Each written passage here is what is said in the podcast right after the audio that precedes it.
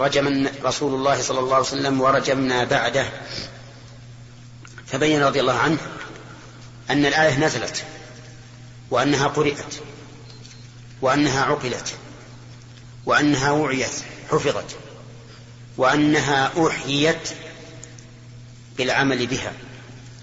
رجم النبي صلى الله عليه وسلم وأنها لم تنسخ لقوله ورجمنا بعده. وإذا ثبت الحكم إلى وفاة الرسول عليه الصلاة والسلام فلا نسخ وكل هذا من باب التوكيد رضي الله عنه وجزاه عن أمة محمد خيرا. قال فأخشى إن طال إن طال بالناس زمان. وأنتم الآن نعرف هذا هذا الإعلان الذي قاله قاله على المنبر. والمسلمون كلهم عنده. ولم يعترض عليه أحد. إذن فالآية ثابتة. ولكن ما لفظ الآية التي التي نزلت؟ ذكر أن لفظها الشيخ والشيخة إذا زنيا فارجموه أصبر موجودة. إذا زنيا فرجه فرجموهما البتة نكالا من الله والله عزيز حكيم. ولكن هذه هذا اللفظ لا يطابق الحكم لأنه علق الرجم بالشيخوخة والرجم معلق بالثيوبة ولو كان شابا فالثيب يرجم ولو كان شابا والبكر لا يرجم ولو كان شيخا. إذا لا تنطبق هذه الآية. لا ينطبق هذا اللفظ مع الحكم. ثم إن الرسول عليه الصلاة والسلام قال خذوا عني خذوا عني فقد جعل الله لهن سبيلا. يشير إلى قوله تعالى فأمسكوهن في البيوت حتى يتوفاهن الموت أو يجعل الله لهن سبيلا. قال خذوا عني خذوا عني فقد جعل الله لهن سبيلا. البكر بالبكر جلد مئة وتغريب عام والثيب بالثيب جلد مئة والرجم. فعلق الحكم بالثيوبة لا بالشيوخة بالشيخوخة. ولهذا نحن نقول إن هذا اللفظ شاذ شاذ. ولا يجوز أن نقول إن هذه هي الآية لأنه لا بد من التواتر. وهذا مع كونه آحادا مخالف للأحاديث الصحيحة. فالصواب أن هذا اللفظ ليس هو الذي نزل بل الذي نزل لفظ آخر مطابق للحكم الشرعي لكنه غير معلوم الآن. الله أكبر. بسم الله الرحمن الرحيم. الحمد لله رب العالمين وصلى الله وسلم على نبينا محمد وعلى آله وأصحابه ومن تبعهم بإحسان إلى يوم الدين. أظن وقفنا على فقدمنا المدينة في عقب ذي الحجة. أي يعني بعد. شف على قوله فقدمنا المدينة في عقب ذي الحجة.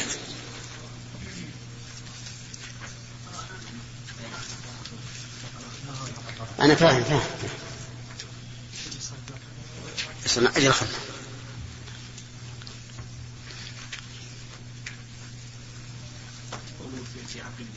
نعم. قال ابن حجر رحمه الله تعالى قوله في عقل بسم الله الرحمن الرحيم. قال رحمه الله تعالى قوله في عقل الحجة بضم المهملة وسكون القاف وبفتحها وكسر القاف وهو أولى.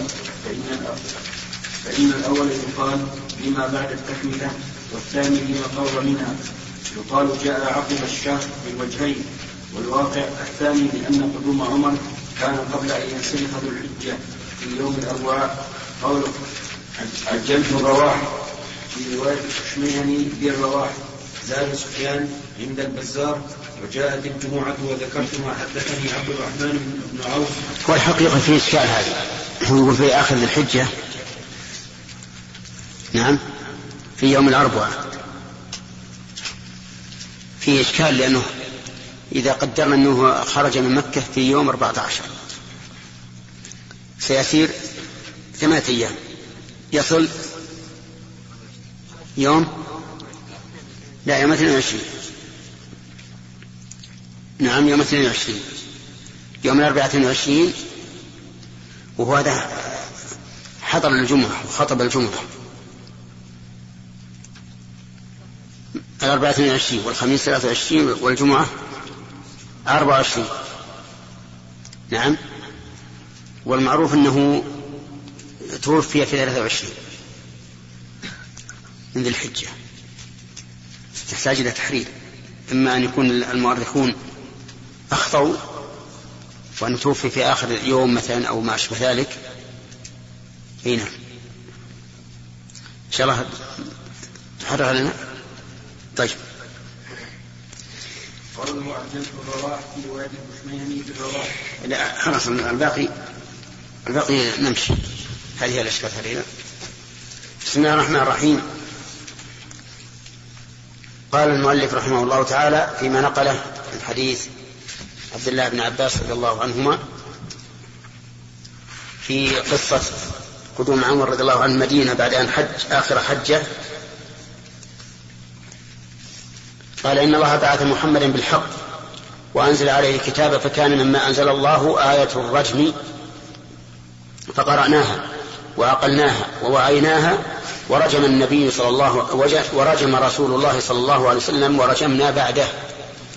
وتعرضنا في الدرس الماضي للفظ الآية المنسوخة. وقلنا إن المشهور أن لفظها الشيخ والشيخة إذا زنيا فارجموهما البتة نكالا من الله. والله عزيز حكيم. وقلنا إن هذا اللفظ لا يطابق الحكم. وعلى هذا فيكون غير محفوظ. لأن الحكم معلق بماذا؟ بالثيوبة سواء كان شيخا أم شابا. وكذلك البكارة سواء كان شيخا أو شابا. طيب. قال وقول ورجمنا بعده ليبين أن الحكم لم يزل باقيا ولم ينسخ. وتعرضنا للنسخ الموجود في القرآن وذكرنا أنه على ثلاثة أقسام. نسخ اللفظ فقط والحكم فقط ونسخهما جميعا. وبينا الحكمة فيما إذا نسخ اللفظ فقط. وبقي علينا الحكمة فيما إذا نسخ الحكم فقط. الحكمة فيما إذا نسخ الحكم فقط وبقي اللفظ. أولا زيادة الأجر والثواب بما بقي من القرآن. فإن في كل حرف كم؟ عشر حسنات. ثانيا تذكير المسلمين بنعمة الله عليهم بالتخفيف أو بزيادة الأجر إن كان إن كانت النسخ إلى أشق. لأن النسخ إما أن يكون إلى أشق أو إلى أخف. فإن كان إلى أخف وبقي اللفظ الذي فيه الأشد فهو تذكير للمسلمين بنعمة الله عليهم بالتخفيف. مثل مثل آية المصابرة كانت الأولى تدل على أنه لا بد أن الإنسان يصابر عشرة من المشركين فإن لم يصابرهم فليس بصابر. وفي الثانية يصابر الواحد اثنين. نعم. وبينهما فرق. وإذا كان الأمر إلى أشد إذا كان الأمر إلى أشد فإنه لزيادة الثواب والأجر كما في الصلاة المفروضة. نسخت من ركعتين إلى كم؟ إلى أربع ركعات. وهذا فيه نوع من المشقة زيادة على الركعتين ولكن لأجل كثرة الثواب. نعم. يقول فأخشى إن طال بالناس زمان أن يقول نعم. فأخشى إن طال بالناس زمان أن يقول قائل والله ما نجد آية الرجم في كتاب الله. فيضل بترك فريضة. والذي خشي رضي الله عنه وقع. وضلوا بترك هذه الفريضة. وقالوا الرجم إنما ثبت بخبر آحاد بخبر آحاد لا في القرآن. والذي في القرآن الزانية والزاني فاجلدوا كل واحد منهما مئة جلدة. فلا, فلا قبول. ولا شك أن ما جاء في السنة فهو كما جاء في القرآن بل إن هذا جاء في القرآن لكن نسخ. قال والرجم في كتاب الله حق على من زنى إذا أحصن. على من زنى إذا أحصن. قول في كتاب الله سبق أن النبي عليه الصلاة والسلام قال لأقضين بينكما بكتاب الله.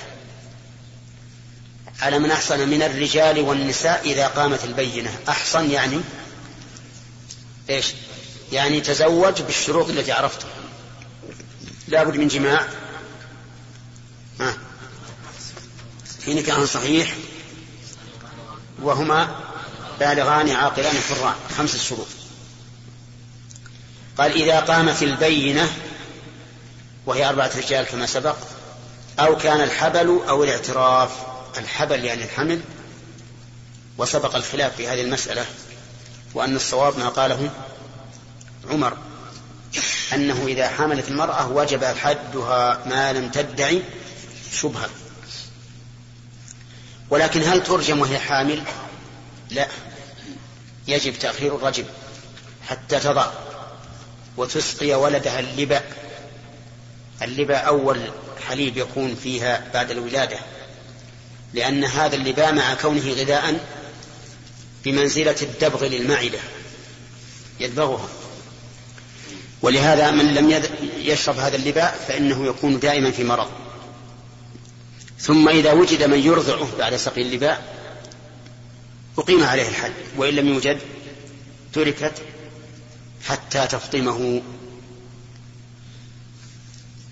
ثم إن كنا نقرأ فيما نقرأ من كتاب الله. ألا ترغبوا عن آبائكم فإنه كفر بكم أن ترغبوا عن آبائكم أو إن كفرا بكم أن ترغبوا عن عن آبائكم. هذا أيضا مما نسخ. لفظا أو حكما. لفظا. وأما حكما فهو باق فإن من الكفر أن يرغب الإنسان عن أبيه يعني يزهد فيه وينتسب إلى غيره مثل أن يكون رجل من غير قبيلة معروفة. فيقول أنا فلان ابن فلان لقبيلة معروفة. أو يكون كما يقول العامة عندنا يكون خضيريا. والخضير هو الذي لا ينتسب إلى قبيلة معروفة من العرب فينتسب إلى رجل قبيل. أو يكون من القبائل القبلية ولكن ينتسب إلى من هو أش من هم أشرف وأكثر اعتبارا عند الناس. المهم أن أسباب الانتساب إلى غير الأب كثيرة.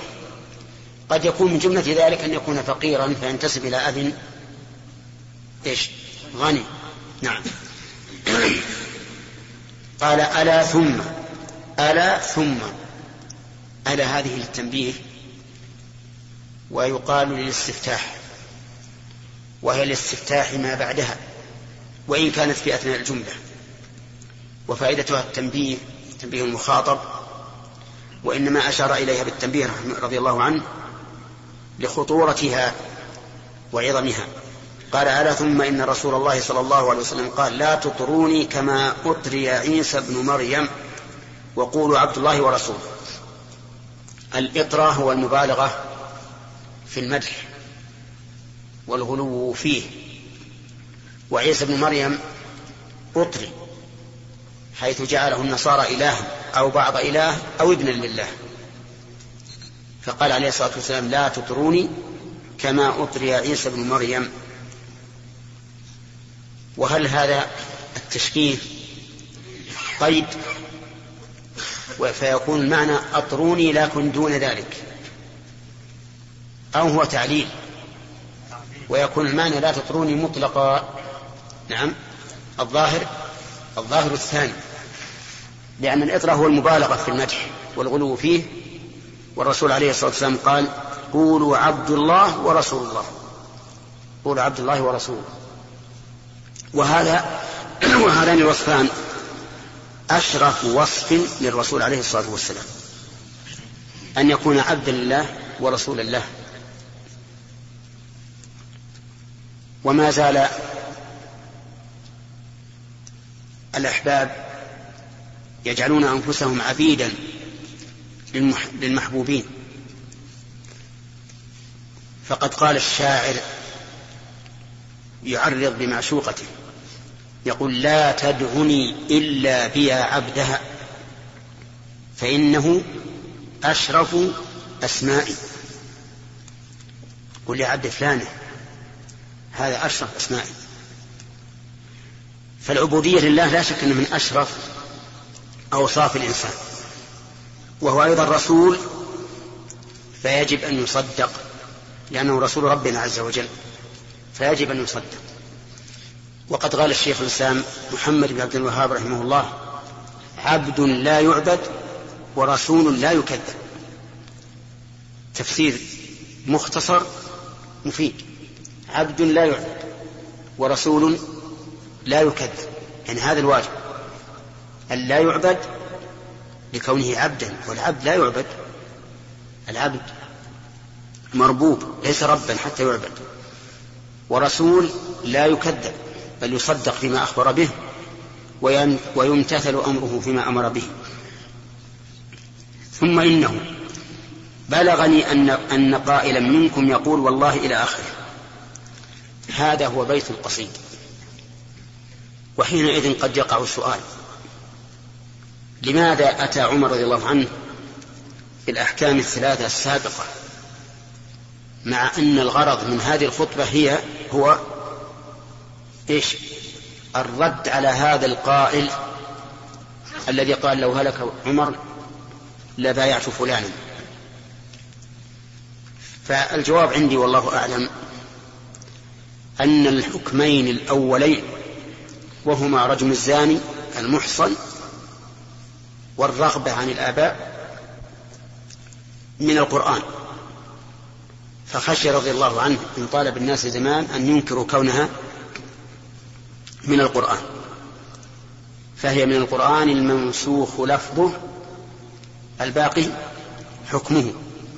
وهذا أمر مهم أن بل هذا أمر خطير أن ينكر الإنسان حكما ثابتا بالقرآن. وإن كان القرآن منسوخا فحكمه باقي أما المسألة الأخيرة الحكم الأخير وهو النهي عن الغلو, عن الغلو برسول الله صلى الله عليه وسلم فظاهر لأنه يقرر التوحيد رضي الله عنه. وهذا من أهم شيء أن يقرر التوحيد. فقد قرر عمر التوحيد في آخر خطبه في آخر حياته كما قرره أبو بكر في أول خطبه في أول خلافته. ماذا قال؟ أبو بكر أول ما خطب الناس. قال ألا من كان يعبد محمدا فإن محمدا قد مات. ومن كان يعبد الله فإن الله حي لا يموت ثم قرأ. إنك ميت وإنهم ميتون ثم إنكم يوم القيامة عند ربكم تختصمون. أو قرأ وما محمد إلا رسول قد خلت من قبله الرسل. أفإن مات أو قتل انقلبتم على أعقابكم. انتقل انتقل رضي الله عنه إلى البيت القصيد كما يقولون. بلغني أن قائلا منكم يقول والله لو مات عمر بايعت فلانا. فلا يغترن امرؤ أن يقول إنما كانت بيعة أبي بكر فلتة وتمت. ما معنى قول وتمت؟ أي سلمت من التنغيص والخروج عليه. وصارت بيعة صحيحة لازمة للمسلمين ألا وإنها قد كانت كذلك. وش معنى كذلك؟ يعني فلتة ولكن وقى الله شرها. نعم. وقى الله شرها بماذا؟ بما جبر الله عليه أبا بكر من حسن الرعاية والولاية. ولهذا خضع الأنصار لهذه البيعة بعد أن كانوا في الأول رافعي رؤوسهم يريدون أن تكون الإمرة لهم ويقول أنتم وفد علينا. يقول المهاجرين شوف سبحان الله العظيم. أول ما قدم المهاجرون ماذا صنعوا معهم؟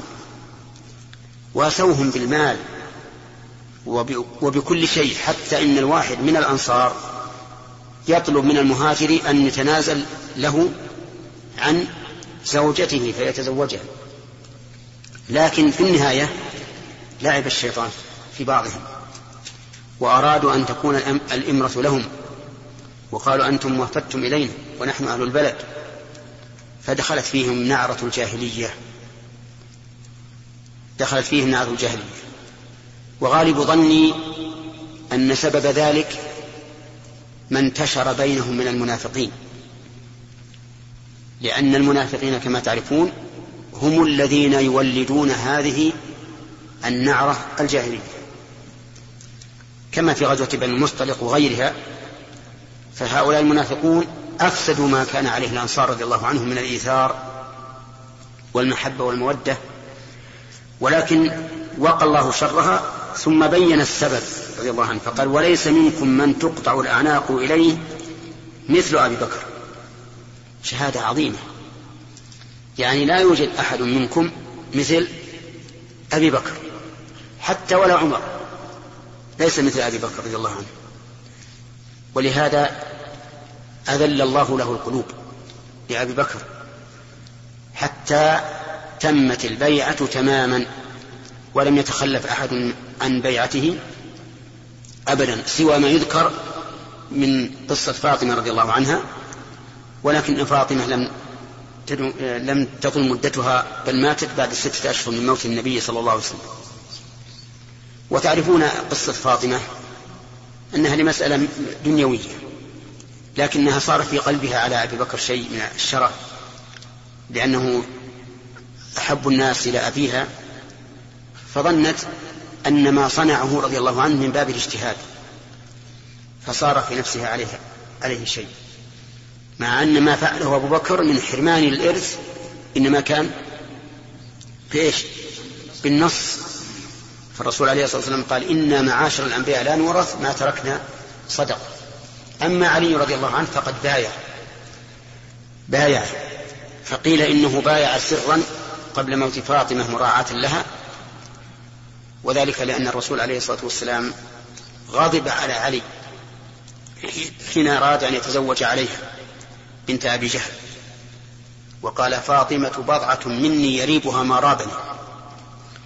فلما رأى أنها لم تبايع كأنه يعني دهنها أو وافقها وقيل إنه بايع سرا وهذا هو الأليق به رضي الله عنه أن لا يخرج عن الجماعة. على كل حال أبو بكر رضي الله عنه أفضل الأمة بلا شك.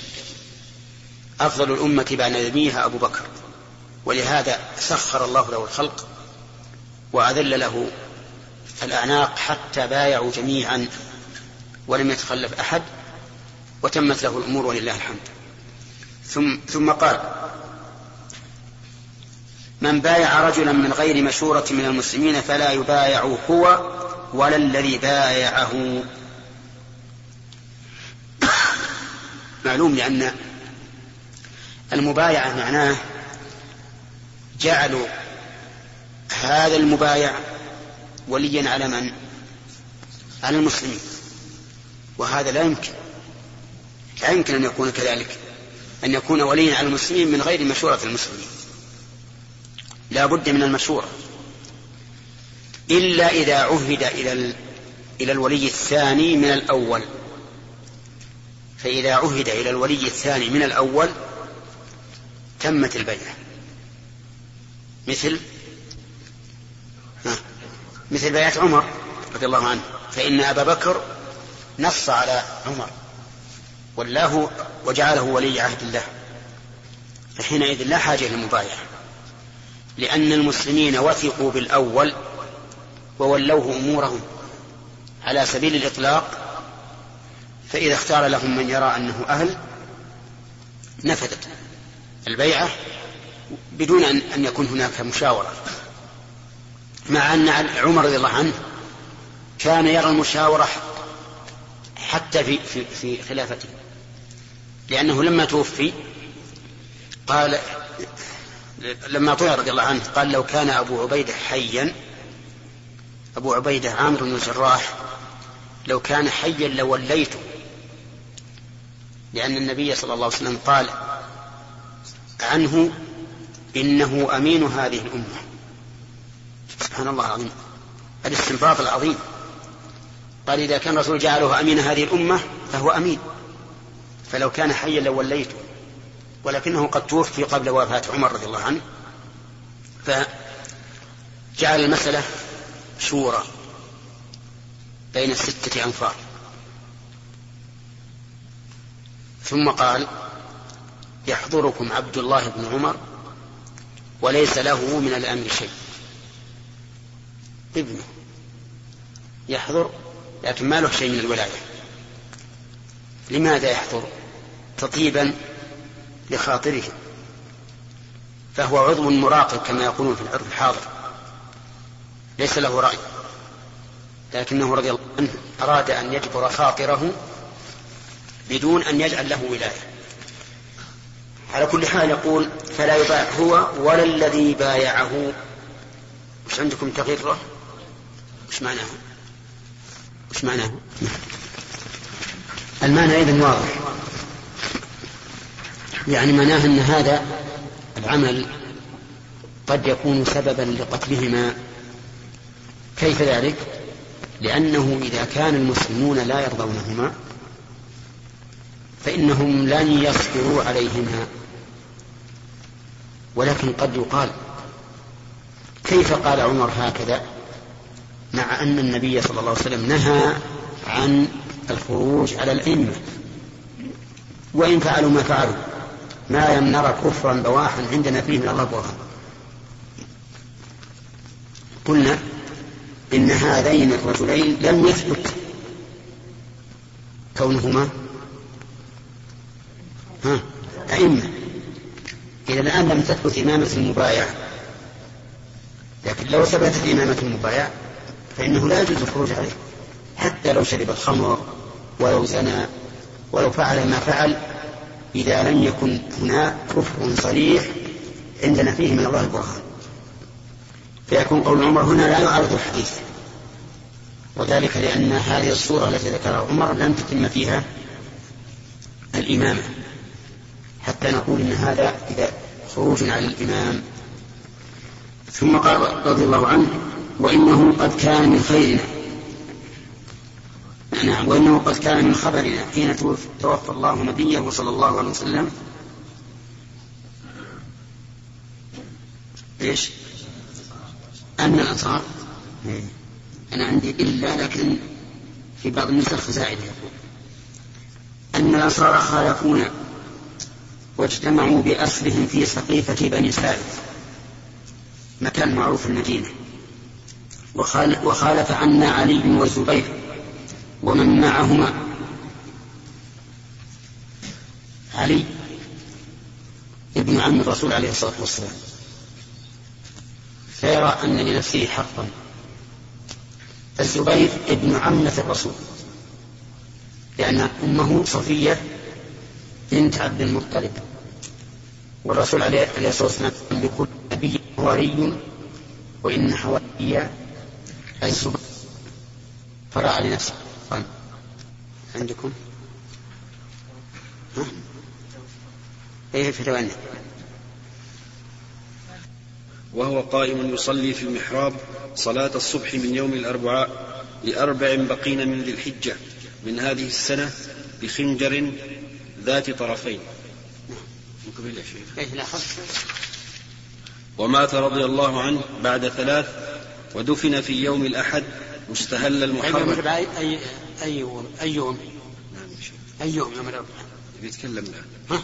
بيتكلم الآن ودفن في يوم الأحد مستهل المحرم من سنة أربع وعشرين بالحجرة النبوية إلى جانب الصديق عن إذن أم المؤمنين عائشة رضي الله عنها في ذلك. وفي ذلك اليوم حكم أمير المؤمنين عثمان بن عفان رضي الله عنه. قال الواقدي رحمه الله حدثني أبو بكر بن إسماعيل بن محمد بن سعد عن أبيه قال طعن عمر يوم الأربعاء لأربع ليال بقين من ذي الحجة سنة ثلاث وعشرين ودفن يوم الأحد صباح هلال المحرم سنة أربع وعشرين فكانت ولايته عشر سنين وخمسة أشهر وأحدا وعشرين يوما. وبويع لعثمان يوم الاثنين لثلاث مضين من المحرم. قال فذكرت ذلك لعثمان الأخنس فقال ما, أرا ما أراك إلا وهلت. توفي عمر لأربع ليال بقين من ذي الحجة وبويع لعثمان لليلة بقيت من ذي الحجة فاستقبل بخلافته المحرم سنة أربع وعشرين. وقال أبو معشر قتل عمر لأربع بقين من ذي الحجة تمام سنة ثلاث وعشرين. وكانت خلافته عشر سنين وستة أشهر وأربعة أيام وبويع عثمان ابن عفان وقال ابن جرير حدثت حدثت عن هشام بن محمد قال قتل عمر لثلاث بقين من ذي الحجة سنة ثلاث وعشرين فكانت خلافته عشر سنين وستة أشهر وأربعة أيام. وقال سيف عن خليد بن فروة ومجالد قالا استخلف عثمان لثلاث من المحرم فخرج فصلى بالناس صلاة العصر وقال علي بن محمد المدائني عن شريك عن الأعمش أو جابر الجعفي عن عوف بن مالك الأشجعي وعامر بن أبي محمد عن أشياخ من قومه وعثمان ابن عبد الرحمن عن ابن عبد الرحمن عن عن الزهري. قال طعن عمر يوم الأربعاء لسبع بقين من ذي الحجة والقول الأول هو الأشهر والله سبحانه وتعالى أعلم. والظاهر الظاهر أن القول الأخير لأنه يعني في آخر شهر ذي الحجة أقرب للصواب. لأن عمر قدم المدينة وخطب يوم الجمعة وهذا معناه أنه قدم في وقت مبكر وأنه تأخر آه، قتله. نعم. أحسنت بارك الله فيك. نعم. لا لا لا لثلاثة وارد لسبع هذا بعيد.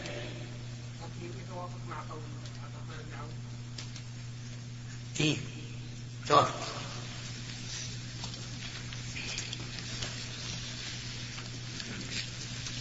نعم. باقي الحديث الشيخ باقي الحديث. شفاء قوله أنا جذيلها المحكك هذا المثل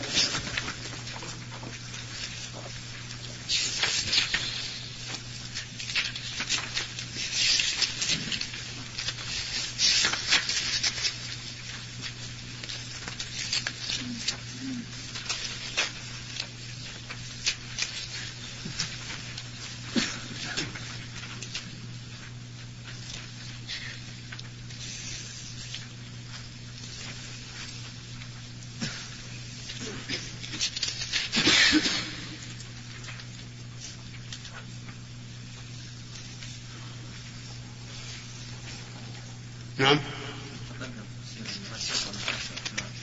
وين هو فيه؟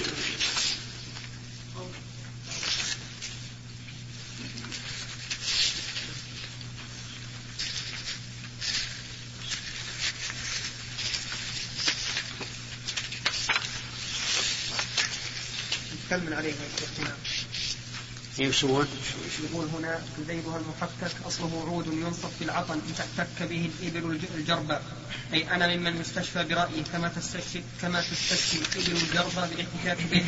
وذيقها المرجب هو القنو العظيم من النخيل والقنو الغصن والمراد أنا داهية أنا داهية عالم في الأمور. أحسنت.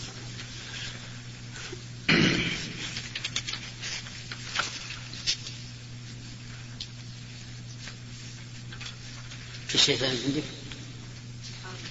ها؟ اي بس. نعم. أظن وقفنا على هذا.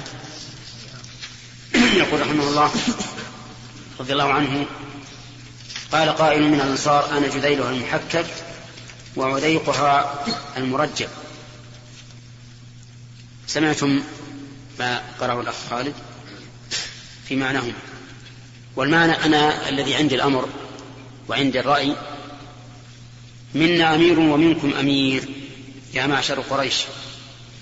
ولا شك أن هذا رأي خاطئ لأنه لا يمكن أن يكون أميران على أمة واحدة بل لا يكون على الأمة الواحدة إلا أمير واحد.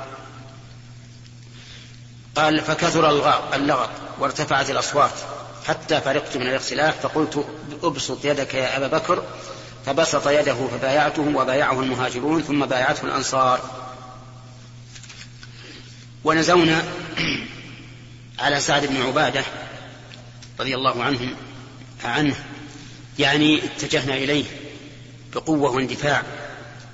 فقال قائل منهم قتلتم سعد بن عبادة؟ فقلت قتل الله سعد بن عبادة. القائل من؟ القائل عمر. وهذا من شدة الغيرة. وذلك أنه كان الأليق بسعد بن عبادة رضي الله عنه وهو من هو؟ من الأنصار أن يتفادى هذا الأمر. أما أن يأتي وهو مزمل من المرض من أجل أن ينتخب ليكون أميرا فيحصل التفرق فهذا شيء لا ينبغي. فقال عمر وإن والله وإنا والله ما وجدنا فيما حضرنا من أمر أقوى من مبايعة أبي بكر. وصدق رضي الله عنه. لأن القوم كانوا متفرقين. كل يقول نريد الإمرة حتى يسر الله عز وجل وحصل من عمر رضي الله عنه هذه العزمة المباركة فبايع أبا بكر. خشينا إن فارقنا القوم ولم تكن بيعة أن يبايعوا رجلا منهم بعدنا فإما بايعناهم على ما لا نرضى وإما نخالفهم فيكون فساد. نعم لو بايع الأنصار أحدا قبل بيعة أبي بكر رضي الله عنه لكان أحد أمرين. إما أن يبايعه المهاجرون على كره منهم وإما أن يكون الفساد. والحاصل أنها أي بعد أبي بكر كانت فلتة ولكن الله وقع شره لأنه كان الأمر كما قص علينا عمر بن الخطاب رضي الله عنه كان الأمر حتما أن يبايع أبو بكر لئلا يحصل التفرق والشر. قال فمن بايع رجلا على غير مشورة من المسلمين فلا يتابع هو ولا الذي بايعه تغرة أن يقتلا. يعني لأنهما يغرران بأنفسهما فيقتلان. نعم. نعم.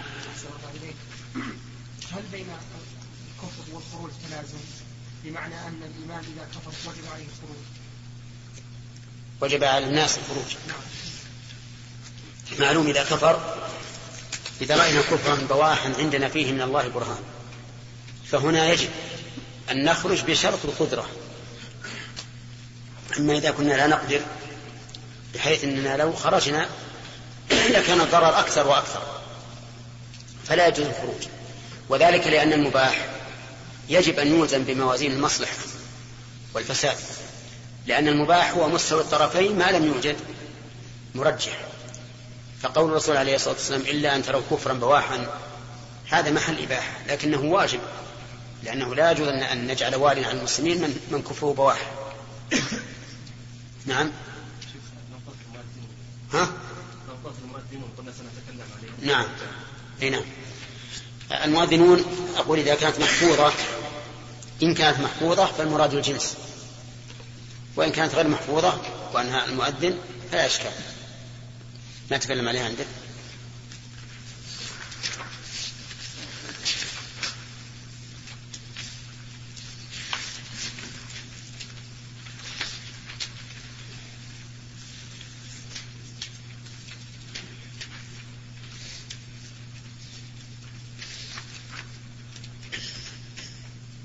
نعم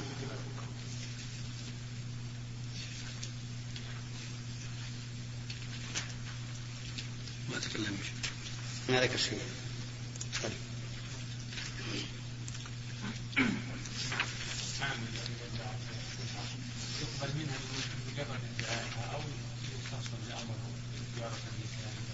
لا يكتفى بمجرد الدعوة أي نعم. ما لم تكن معروفة بالشر والفساد فهذا شيء آخر. أخذنا ثلاثة؟ نعم. نعم. قال البخاري رحمه الله تعالى باب البكران يجلدان وينفيان. الزانية والزاني فاجلدوا كل واحد منهما مئة جلدة ولا تأخذكم بهما رأفة في دين الله إن كنتم تؤمنون بالله واليوم الآخر. وليشهد عذابهما طائفة من المؤمنين. الزاني لا ينكح إلا زانية أو مشركة والزانية لا ينكحها إلا زان أو مشرك وحرم ذلك على المؤمنين. قال ابن عيينة رأفة في إقامة الحد. يقول المؤلف رحمه الله باب البكران يجلدان وينفيان. يجلدان كم؟ مئة جلدة. ولهذا فسره المؤلف بالآية وينفيان عن الأرض. عن البلد الذي حصل فيه الزنا. ينفيان لمدة سنة. أما الرجل فظاهر. يمكن أن ينفى ولا إشكال. وأما المرأة فإذا نفيت فهل تنفى بدون محرم أو بمحرم ويلزم المحرم أن يسافر معها أو لا يلزمه؟ نقول الأصل أنها لا تسافر إلا مع محرم. هذا الأصل. لكن إذا لم نجد محرما فإنها تسافر وحدها بشرط أن يكون هناك أمان. فإن لم يكن أمان فإنه لا يجوز أن تسفر لأنه كيف نسفرها إلى بلد تفسد فيه؟ وأما الآية فقال تعالى الزانية والزاني فاجلدوا كل واحد منهما مئة جلدة. قوله اجلدوا الخطاب للمؤمنين عموما. ومن المعلوم أن الذي يقيمه هو الإمام. لكن وجه الخطاب لجميع الناس لأنهم مسؤولون عن إقامة الحدود.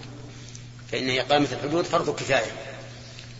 ولا تأخذكم بهما رأفة في دين الله. الرأفة الرحمة برق برقة وقول في دين الله أي في الحد. لأن إقامة الحدود من الدين كما صرح عمر رضي الله عنه بأن الرجم فريضة في كتاب الله. وقول إن كنتم تؤمنون بالله واليوم الآخر هذا شرط. فمن كان مؤمنا فليفعل هذا. وهو من باب ما يسميه ما يسمونه بالإغراء. كما تقول للإنسان إن كنت رجلا فافعل إن كنت كريما فأكرم الضيف وما أشبه ذلك.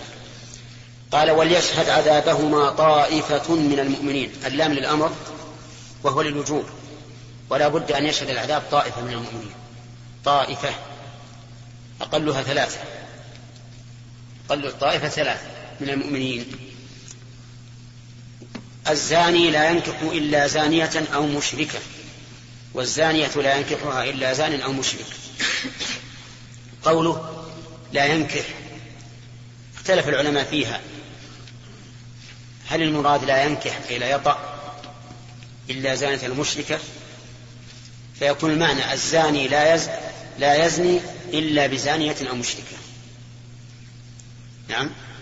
أو معنى أو المراد بالنكاح عقد النكاح. وهذا هو الصحيح.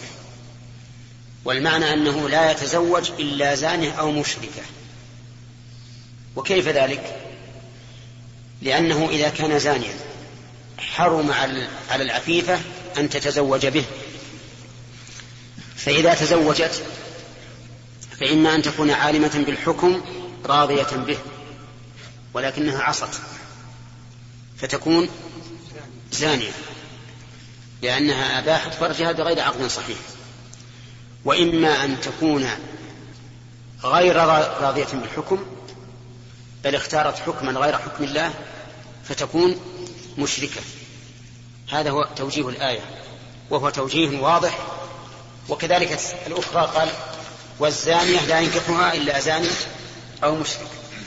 فالزانية لا يجوز أن تتزوج حتى تتوب فإن تزوجها شخص وهو رام بحكم الله وعالم أنه حرام فهو زاني وإن تزوجها غير راض بحكم الله فهو مشرك قال وحرم ذلك أي نكاح الزانية أو نكاح الزاني على المؤمنين والذي حرمه هو الله عز وجل. ما قرأنا. التعليق على الحديث هداية الله. حدثنا مالك بن إسماعيل قال حدثنا عبد العزيز قال أخبرنا ابن شهاب عن عبيد الله بن عبد الله بن عتبة عن زيد بن خالد الجهني قال سمعت النبي صلى الله عليه وسلم يقول سمعت النبي صلى الله عليه وسلم يأمر في من زنى ولم يحصن جلد مئة وتغريب عام. قال ابن شهاب أخبرني عروة بن الزبير أن عمر بن الخطاب غرب ثم لم تزل تلك السنة. حدثنا يحيى بن بكير قال حدثنا الليث عن سعيد بن المسيب عن أبي هريرة رضي الله عنه أن رسول الله صلى الله عليه وسلم قضى في من زنى ولم يحصن بنفي عام وبإقامة الحد عليه. إذا يجمع لمن لم يحصن بين عقوبتين. العقوبة الأولى إيش؟ الجلب. والثانية النفي. أيها الإخوة